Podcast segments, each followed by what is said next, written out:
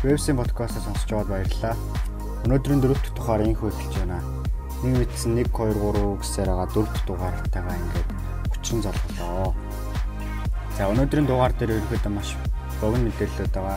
Учир нь бас өнгөрсөн 7 хоногт цацагдж буй мэдээлэлүүд их сурвалжаас авч байгаа мэдээлэлүүд маш цөөн байлаа. Тийм учраас ерөөдөө 10-аас 20 минут болох болов гэж эхэндээ төлөвлөж байна. Тэгээ цаашдаа үтсэн улам халаад ирэх тусам яриа хэрхэн үргэлжлэхийг бас мэдэхгүй юм аа.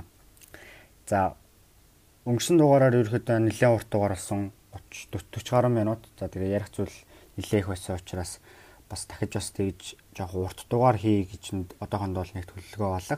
Гэтэ яг хуу барьж сэдв барьж аваад тэр сэдвэрээ яг хуу нэлээд зүйлийг нэлээх зүйлийг ярьж чадъя гэвэл яг урт дугаар бүрэн болох боломжтой. Гэтэ яг зүйлийн талаар нэг подкастын нэг дугаар дээр ярихгүй бол ингээд дугаар дээр нэг зүйл задан дахиад нэлээд олон зүйлийг халиад яриад ахаар жоохон ингээд толгой өрөж иш магадгүй. За, вебсийн подкастын дугаараар өнгөрсөн 7 хоногт гэвэл ерөөдөө бас цаг хугацааг 7 хоногийн өмнөхөөс эхлээд хаваад үзье. За, энэ дугаар бас нэлээд хойно орж байгаа 2 хоногийн дараа уг даваа гараг болон цацагдах гэтэл өнөөдөр ингээд бичиж байгаа дугаар маань 3 дахь өдөр байгаа. Уг нь хүүхдийн баяраар орох хэрэгтэй байсан. Тэгээ хүүхдийн баяраар би өөрөө баярлцсан учраас хүүхдийн баяраар дугаар орох боломжгүй болсон. За эхний мэдээлэл аа сая хэд за нэг 7 яг хизээ яг энэ үйл явдал болсныг бас марчиж үзсэн. Хар арс залуу Жорж Флойд гих эрхэм цагаан арст 2 3 цагдаад бас баримтлагдчихгүй бичлэг Twitter болон өөр бас бас олон нийтийн сүлжээгээр тархсан. За тэгээ уг бичлэг дээр бичлэгийг үзсэн хүмүүс байгаа, үзээгүй хүмүүс байгаа.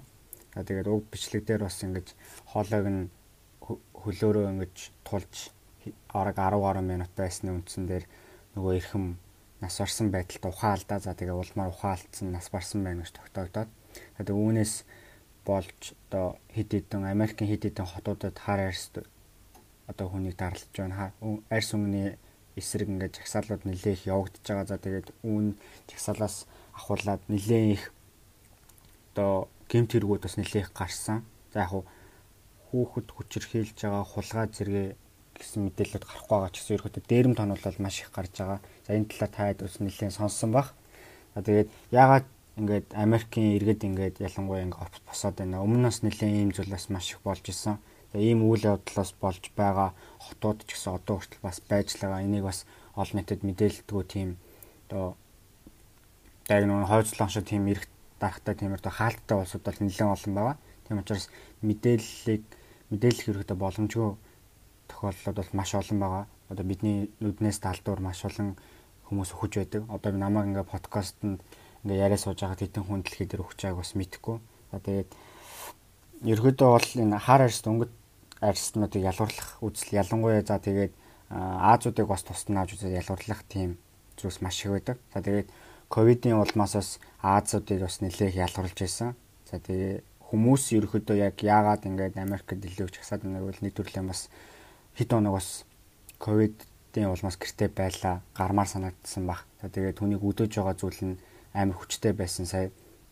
Би ч би ч хүртэл тэрхүү бичлэгийг үзээд бас тухайн хэрэг орчинд нь байсан бол бараг жагсах бүрэн боломжтой. Тэгж их хүнийг ингэж дотроос нь бас тийм шатааж буй тийм одоо хүний доторх ингээд өсөглөн одоо ингээд бүр ингээд ил гаргаж байгаа мэт тийм ерөөхдөө уур амьсгалыг бүрдүүлж өгсөн. За тэгээд үүний улмаас бас Вашингтон хотоос нэлээд их гал гарч маш их хүмүүс бас давхар хажуугаар нас өртөж гэмтэж нас орсон тохиолдлууд бас гарч байгаа юм билэ. Тэгээд дунд нь яг юу хэн юу хохирж байна гингүүд мэдээж ард иргэд л хохирж байгаа. Засгийн газар за тэгээд хотын эрх барих, эрх барих удирдлагууд өргөдөө цагдаа цэргийн зэвсгэр зэвсгийн хүчээр дарж болно гэж өрөختөө үзээд байгаа ч гэсэн эцээ эцтэй нөгөө Монголд 2008 оны 7 сарын 1-нд болсон шиг үйл явдал дэлхийд дахин яваад бол болж байгаа.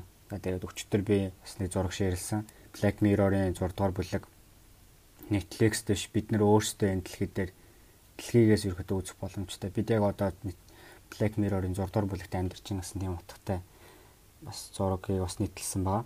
Тэгээд яагаад ингэж хүмүүс бас ингээ өдөөгдчихвөө өмнөөс яг ингээ ийм зүйл болж байсан. За тэгээд тухайн үед бол нэг хөлөгтэй бол бослого бол гараагүй. Яг уу ирэх эхлээд бол энэ жагсаал бол 50 байсан. За тэгээд улмаар Америк нэгдсэн улсын ерөнхийлөгч Дональд Трамп жоохон цэргийн хүч нэмснээс болоод бас нэг хэд хоногийн өмнө бас зураг даруулах гэж гараад бас жагсаалыг бас цэргийн хүчээр нулимс сурлаж хасгал ашиглан тараалаа гэх мэт юм өрдөө мэдээлэлд бас гарч байсан. За үүнтэй холбоотой өчтөр бас нэг пост оруулсан Simpson-ыг хамгаал. За Justice for George гэсэн тийм зурагтай Simpson-ы тийм анимашн бол байхгүй юм байлээ. Тэр бол яг нэг Instagram-ын нэг одоо зураач тэрхүү зургийг одоо өөр дээр шеэрлэг тэрийг хүмүүс буруугаар ойлгоод Simpsons-тэй ийм юу байдаг байна гэд тэрхүү ойлгочихсон. Харин тэр нөгөө нэг хотын цагдаагийн газрын шатчууд тэм зураг байсан шүү дээ. Хаанах байлаа. Тэр бол яг үний юм байлаа. Яг Simpsons дээр яг тийм үйл явдал болдог. За тэгээд гол нь нөгөө хар арьсныг цагдаад ингэж буулгаж аваад тэгээ одоо хөнөөгөөд тэрнээс болоод жагсаал болсныг бол тэр анимашн харах үзээгүй болохоор яг тэр анги нь бол яг үзээгүй болохоор сайн мэдэхгүй байна. Үүчсэн бослог бол гараад за тэгээ цагдаагийн газар шатаад Вашингтонд ерөөхдөө тулж очиж цагаан ордын ямарч гэрэлгүй тийм дүр зураг бол сая хоногийн өмнө болсон. Яг тэр үйл явдлаар Simpsons дээр ингээд давхарцсан. Тэгэхээр Simpson-ыг бас бүтээсэн зурсан баг ард нь ажилласан хамт олон яг одоо ямар нэгэн тайлбар хийх хэрэгтэй. Яагаад Simpson ингээд өнөө цаг үеийн бүх одоо ингээд том том зүйлтэй ингээд давхцаад байна. Тэ энд бас тайлбар хийх хэрэгтэй гэж бас үзэж байгаа. За бусдаар бол яг тэр Just Sport George гэдэг зураг болон нэг хоёр зургууд бас жоохон худлаа. Эдийг бол хэлийг хүмүүс жоохон ингээ хооронд нь хольж утгаад байлаа. За өнгөрсөн 7 хоногт өөр бас бас нэлээд том том мэдээлэл цацагдсан. Тэрний нэг нь гэвэл Супермений дүрээр Хенри Кевил иргэн ирэхээр болсон. Тэр нь одоохондоо бол ерөөхдөө мэдэгдэж байгаагаар бол ярилцаж буй гэсэн тийм мэдээлэлтэй байгаа. Яг яаж ирэх нь бол одоохондоо тодорхойгүй байгаа. Одоо бусад одоо ирээдүйд гарах DC Extended Universe-ийн кинонуудад камер гоор орж ирэх үү эсвэл яг өөр ингэсэн бүрийн хэмжээний мен офистэл 2 дугаар анги гарах уу гэдэг нь л одоогор л тодорхойг байгаа. Тийм болохоор камеогоор ерөөхдөө явсан ч гэсэн ерөөхдөө цаашдаа нэг алдсахгүй байх. Пэнүүд ерөөхдөө нэг их гунж готрахгүй байх гэдэгт бол итгэлтэй байгаа. За Turtle Reasons Why гарахад нэг хоног үлдлээ. Манайхаар бол Монголын цаг цагаар бол ерөөхдөө баг ингээ 2 хоногийн дараа. За Turtle Reasons Why-ын одоохондоо бол шинэ зураг трейлер болно. Одоохонд цацаг таг байна гэтээ өнөөрөөс маргаашаараа бас нэг трейлер бол цацагдах бах гэтээ ганцхан трейлер одоо хүртэл цацагдчихад байдаг гэтэл кино нь бараг гарах гад байдаг. Ууг нэг өнөөрөө маргааш нэг трейлер цацагдах ууг нь ёстой. Яг нэг тиймэрдүү арга барилаар явдгийн ууг нь л. Одоохондоо бол намгүй юм байна. За HBO Max launch launch хийгдсэн. Одоо нээлттэйсэн. Одоо идэвхжиж ахти болсон гэх юм уу та? Одоохондоо бол яг адилхан Disney Plus шиг Америк зөвхөн ирүүлэх боломжтой. Одоо сарын 15 доллар. Яагаад амар үнэтэй байна вэ гэдэгт бас хүмүүс нэлээ их бухимдж байгаа. Гэтэ энэ дээр бас нэг тайлбар хэлэхэд Netflix бол яг уу маш олон ингээд олон улсын ерөөдөө юг байраад маш олон кинонууд байдаг. За Франц, Испани, тэгээ сая шин Испани нөгөө La Casa de Papel гэдэг нөгөө цаасан байшин бас нөгөө нэр нь юу лээ тийм юу гэсэн Испани, Франц ерөөхдөө маш олон Европ болон өөр өөр Мексик, Бразил гэх мэт одоо улсын кинонуудыг ерөөхдөө ингээд спонсорлож гэх юм уу та тэгж ерөөхдөө одоо Солонгос байдаг. Солонгосын бас Netflix-тэй хамтарсан маш олон кинонууд байдаг. Яг иймэрдүү кинонуудыг бол нэлээд төлөхөд дэмжиж ажилладаг Netflix бол тэндээ ингээ хөрөнгө санхүү бол ингээд зүгээр ингээд хайдаг. А харин бусад ерөөхдөө стриминг үйлчлэг кинонууд бол нэг тэгж их хайж байдгийг бол нэг сайн мэдэхгүй. А харин HBO Max болохоор яг томоохон контентуудтай миний мэдх юм. За Rick and Morty байна. Big Bang Theory байна. Мэдээж DC Extended Universe байгаа. А тэгээ бас бус нэлээд олон төрлийн анимашн кино бас тэгээд өөрсдийн бас албан ёсны бас контенттой болж байгаа мэл анимашнууд тэрийг бас тухайн үед нас зургийг бас хуудсан дээр бас оруулж ирсэн байна. За тэгээд сарын 15 доллараар төлөөд хэрвээ та Америкт байдаг бол нэлээд олон кинонуудыг бас үзэх бүрэн боломжтой. За тэгээд зураглал юу нэрхүүдээ яг Disney Plus-тай их ерөөхдөө төстэй юм шиг санагдсан. Одоохондоо л яг логин хийж нэвтэрч үзээгүй болохоор бас бүрэн сайн мэдэхгүй. За Sonic-ийн 2 дугаар анги хийхээр болсон. За яагаад Sonic 2 дугаар анги хийх төрүүлсэн байвал Pokemon-ыг даваад Sonic маш амжилттай одоо видео тоглоомноос хөдөлж хийгдсэн анимашнуудын ашиг орлогоороо тэргүүлсэн. Одоо нээлтэн 7 хоногт ашиг орлогоороо тэргүүлсэн видео тоглоомноос төлсөн анимашнууд дундаа нэгт цохиж яваа. За Sonic одоо харин тэрний үргэлжлэл одоо буюу sequel 2 дугаар анги нэрөдөө хийгдэхэр болсон гэдгийг зарласан. А тэгээд гол дур тоглосон жүжигчд, дуу оруулагчид эргээ ирэх нь бол одоохондоо тодорхойгүй байгаа. За дараагийн мэдээ нь Marvel-ийн кинонуудыг маш хатуу шүүмж хилээд өнгөрсөн жил бас олонний анхаарал нь төв өртөөд байсан Мартин Скорсес за ээлжид Leonardo DiCaprio-тай хамтраад дараагийн бас нэг чухал том гэгдэж буй нэгэн киноны нэр болоод төсвийг ерөөдөө задлсан байгаа. Killer Soft Flower гэдэг нэртэй уг кино 225 саяар бүтгээр болсон. За өөр ерөөдөө жүжигчд бол одоохондоо бол тодорхой тодорхой болоог байгаа. За бэлэдэшгүй даалгавар болоод бас бус кинонууд ерөөдөө эргээд бол ерөөдөө кино зураг авалт нь авалтаа хийхээр төлөвлөж байгаа. За ийм Mission Impossible гэхэд 9 9 сараас одоо киногоо үргэлжлүүлээд ерөөхдөө зураг авалтаа хийн гэж бол аль биесээр бол мэдээлээд байгаа. За бас бус кинонууд ерөөхдөө бас энэ ковидын улмаас бас нэлээд хохирлыг амж амсаад одоо ерөөхдөө бас эргээд буцаад ингээд киноныхоо зураг авалтаа л үргэлжлүүлж хийхээр бас төлөвлөж байгаа. За түүний нэг жишээ нэг бол Аватар 2 хоёрын баг хамт олон болон Джеймс Кэмероны кино багийнхаа Джеймс Кэмерон ба түүний Аватар 2-ын кино багийнхаа Шинзландд тусгай зөвшөөрлийн дагуу нэвтэрсэн гэсэн нэг мэдээлэл цацагдсан. За тэгээд Шинзландд бас одоогоор бол Сингапур, Шинзландд бас ковидын нөлөө бас төвшин тохиолдлууд бас нэлээд их гарч байгаа. За тэгээд энэ холбогдох бас тусгай зөвшөөрлийг бас хаанаас олгодгийг нь бол одоогоор сайн мэдэхгүй. Тухайн улсаас нь бас нэгт бол олгож тараа хоёрт бас аа ерөөдөө бол тухайн улсаас л ерөөдөө зөвшөөрөл олгох баг. Яагаад гэвэл Шинзландд нэвтэрж байгаа Шинзландд одоо тусаад ерөөдөө ковид авлаа одоо үүрэх хариуцлагыг ерөөдөө ус зураад тэмбэрдүү байдлаар нэвтэрсэн баг. Аватар 2-ын ихэнх зураг авалт ерөөдөө Шинэ Зеландд явагдана гэсэн мэдээлэл байсан. За өнгөрөгч Бямбарагт маш нэгэн том ололт амжилт түүхэнд үлдэгдсэн байгаа. Энэ нь анхны хувийн хвшлийн компани болох SpaceX NASA-тай хамтраад анхны анхны хувийн хвшлээс хөөргөж буй сансрын хөлөг амжилттай хөөрсөн. За түүнээс яагаад бид бүхэн онцолж байна гэвэл түүний санс тухайн сансрын хөлгийн одоо сансрын нисгчдийн хувцсны загварыг өргөд онцолж байгаа. За энэ хувцсны загварыг Хосе Фернандес гэх нөхөр үүн дээр ажилласан байгаа. За Хосе Фернандес хэн бэ гэвэл Batman vs Superman, The Fantastic Four, The Avengers, The X-Men 2 дугаар анги зэрэг кинонуудын хувцс болон дизайн дээр нэрхэд ажилласан ирхэн байгаа.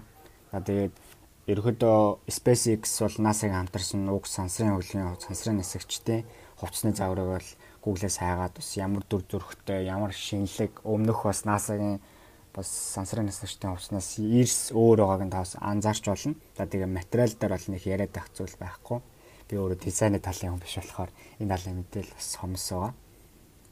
За Matt Reeves-ийн The Batman киноны зураг авалт Англид бас тодорхой зөвшөөрлийн дагаас үргэлжлүүлэхээр болж байгаа бас тийм мэдээлэлсэн одоохондоо энэ яг албан ёсны их сурвалжаас ерөөд авсан мэдээлэлтэй яг кино багийн хам бол яг ингэж бол албан ёсоор бол Twitter болон сошиал дээр бол мэддэг байгаа. Гэтэ бас чимээг өхөн ингэ зураг алтай хийж бас магадгүй. За Matrix-ийн The Batman бол маш төгс болон яг детектив чанараас бүрэн харуулж чадах тийм кино болно юм ээ нэлээд олон шүүмжлэгч нар нэлээд олон пенууд бас тэгж дүгнж байгаа. Итгэл алдахгүй бүтээл баг одоо Batman vs Superman жоохон биднийг жоохон тийм болгоцсон. Justice League жоохон бүр сайд болгоцсон. А харин The Batman бол хамаагүй одоо хүлээлтс давж чадах болоо Wonder Woman-ээс илүү, Aquaman-ээс илүү болж чадна юм бас пенууд бас пенуудын зүгээс бас ингэж хүргэж байна.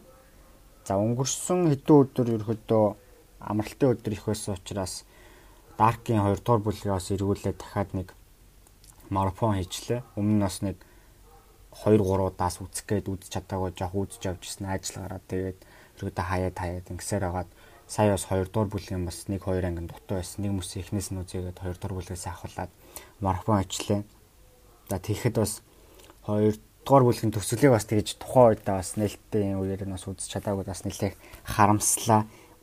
Цаашдаа ингээ 3 дугаар бүлэг тэгээ ингээ яг ингээд 2 дугаар бүлэгийг яг ингээ үзэж дуусгаад яг тэр тухайн өдөр он цаг хугацаа яг апокалипсыг болж байгаа өдрийг ингээ бодоод үзэхлээр Dark-ийн эхний бүлгийн эхний бүлгийн ерөөдөө он цаг хугацаа нь 19 он гэдэг үйл явдал болдоо шүү дээ. Тэгээд дараа жил нь яг нэлтэйж болохоор 20 он гэдэг үйл явдал нь яг ингээд нэг жилээр өрнөж байгаа гэд бидний ерөөдөө ингээд яг яг одоо ингээд өрнөж байгаа цаг хугацаанд яг ажиллаад байдаг. Тэгээд хэрвээ яг 2 дугаар бүлэгийг нь яг тухайн үед нь үзээд дууссан юм бол яг 6 сарын 27-нд 3 дугаар бүл нь гарна гэж хэлчих байсан байх лээ. Одоо бодоод тахад тэгээд яг тухайн үед нь үзэж чадаагүй болохоор хэрвээ үдцсэн тэгээд аль хэдийн тов нь гарцсан болохоор бас энэ жоохон худ гар байна. Угаасаа л тэгж хэлнэ штэ гэж бас бодож иш магадгүй. Гэтэ яг нэгдүгээр бүлэг дуусны дараа хоёрдугаар бүлэг нь яг тэр яг үйл явдлаас нь үйл явдал хамгийн сүүлд өрнсөн үйл явдал одоо өдрийн ус нь хойш өргөдөө өрнөдөг. Яг тэр өдрөөс тэгээ нээлтийн яг 2 дугаар бүлэг яг Netflix орсон өдөр нь ч гэсэн яг тэр өдөр байсан. 20 он 19 оны хэдэн блэ? 7 сар л үү? 9 сар ч илүү. За юу ч сан тэр хавцаа байсан. Тэгэхээр хэрвээ яг ингээд тухайн үед нүтсэн бол яг 3 дугаар бүлгийн яг релиз дэйт нь яг үнэхээр мэдчихсэн болов. За өөр телевизэн сурлыг бас үзэж байгаа Netflix-ийн яг ямар яг орны кино бас сайн мэдэхгүй. Одоо нэг судалгаа бол хийгээгүй. Into the Night гэдэг нарнаас зогтож буй ингээд онгоцонд хідэн залуус нарнаас зогтож явж буй тийм адал явдалтай. Тэгээд нарны хід туяа бол нарны нарны энерги ерөөхдөө хүний биед ашигтай байдаг. D витамин болон өөр бас бус харин нарнаас ирж буй тэрхүү энерги сөрөг уралтай байвал бид бүхэн яаж амьдрах вэ? Мэдээж нарнаас хорогдож амьдрах шүү дээ. Нарнаас хорогдож амьдрахын тулд өдөр нь гарч ирж болохгүй, шөнө нуутна гэсэн тийм бодолтой байх тийм үгүй харин энэ кинон дээр одоо хорогдох байранд орсон ч гэсэн ингээд шууд өгч байгаа тийм хүмүүс өдөг. Тэгэхээр яг тийм үед яг яах ёстой вэ? Харин энэ кинон дээр болохоор нэгэн залуу энэ үйл явдлын мэдээд ирэхэд онгоц руу буутаад дайрж орж ирээд бид та нарын амийг аварж байна. Онгоцоо яаралтай хөдлөг гээд бид баруун тишээгээ явна гээд тэгээд нар зүүнээс мандаад баруун тишээгээ явдаг шиг ингээд онгоцоо ирэхэд баруун тишээгээ ирэхэд залаад ингээд дэлхийг тойрж буй тийм 6-хан ангитай. Гэтэ одоогоор яг 3 дугаар анги дээр яваа арай тусаагүй байгаа. Тэр киноос маш их таалагдсан. Тэгээд боломжит бүх зогсоол дөрөө зогсоод ирэхэд цааш нөөц хүнс түлшээ ирэхэд аваад за тэгээ замд нь мэдээж нийлээ хэдэн бас үйл явдал одоо 3 дугаар анги гэхэд маш олон үйл явдал ингээ өрнөжсөн байгаа. 6 дугаар бүлэг амар 6 ангийн дараас нэлийн хүлээлт үүсгэж бас гарах юм шиг байлаа. Баг зэрэг жоохон спойлер дуулаад 2 дугаар бүлэг гарах юм шиг тийм хүлээлттэй бас дуус дуусах юм шиг хандлагатай байгаа гэсэн. Энэ то дэ найт гэдэг нэртэй. За тэгээд энэ хүү киног бас хайгаад бас үз сонирхолтой байвал үзээрэй гэж зөвлөе. Тэгээд ойрд бас жоохон амралтын өдөр их байгаа учраас үүсэх тэр өдөө телевизэн зураг байхгүй байгаа. Байхгүй байгаад ч гэж ерөөдөө жоохон өөдөг юм та жоохон ингээд нэг сурлаг яг нэгээс хоёр өдрийн дотор марафон хийж чадахгүй жоохон сунжирч үзэх юм бол тухайн зурлаас жоохон уудах гадаад талтай учраас ойрдоо яг ингээд яг барьж авсан гоё цуурлал эндээ бол алга. Гэтэ энэ тод найт бол яг сэтгэлд нэх амар тийм хөрөхгүй байгаа ч гэсэн яг ингээд одоо оргуугээс те юутэн дээр хэдүүлээ яг тэрэн шиг ингээд нөхөж байгаа юм болов уу? Тийм бодолтой байна. За ерөнхийдөө өнөөдрийн подкастын дугаар энэ хүрээд өндөрлөж байна. За дараагийн дугаар буюу 5 дахь дугаар тун хөдөлгөөн орох байгаа. Тэгээ хэрвээ та энэ подкастыг тэсээ ядан хүлээж сонсдог бол бас сторид оруулаад комент бичээ санал сэтгэлээ суулцаарай. За тэгээ дараагийн дугаар дээр ярих ярих танаас өрөө ярих зүйлс өрөөш байвал чат болон комент бичээхийг хүсье. За тэгээд энэ хүү дугаарыг дуустал сонссон та бүхэндээ баярлалаа. Дараагийн дугаараар уулзъя.